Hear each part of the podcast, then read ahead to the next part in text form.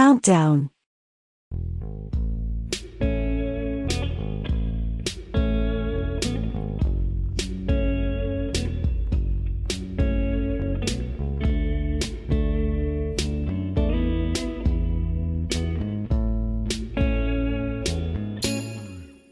When the night School has started again, but Emmanuel has missed the first three weeks of lessons.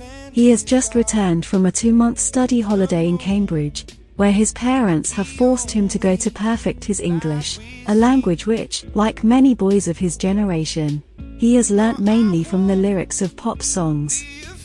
He loves American music very much, and this has given his pronunciation a slightly Yankee accent that offends Mrs. Helena's hypersensitive ear.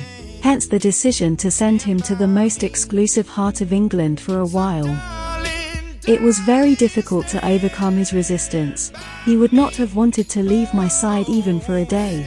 But at such junctures I force myself to let the mother prevail over the woman, and so he left. stand by me, stand by me. The night before he greeted me with a very long hug. But I am no longer the age for romantic illusions and I told him don't be a child, behave yourself and call me as soon as you arrive. He called me almost every night, not without my mother's astonishment. His short, intense phone calls were a naive account of his days, his progress, his melancholies. I joked about his conquests, about a certain Charlotte whose name recurred all too often in his speeches. He did not deny that he had broken a few hearts, but the very fact that he couldn't wait to tell me about it made me certain of his affection, which had been increased by the enforced distance.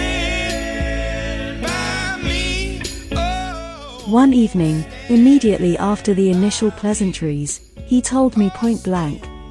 I have a terrible crush. Then, after a studied pause, he added, for Shakespeare. We are studying the first Hamlet, the 1603 edition, you know. Read in the original language, it's fucking mind blowing. To disguise the violent emotion, which had almost made my heart jump in my mouth, I complained about the last expression, reproaching him for having betrayed formal language for slang.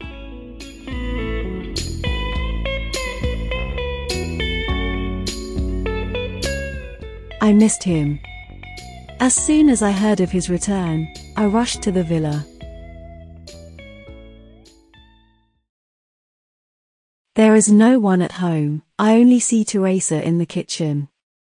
I greet her and enter the living room, he is not there.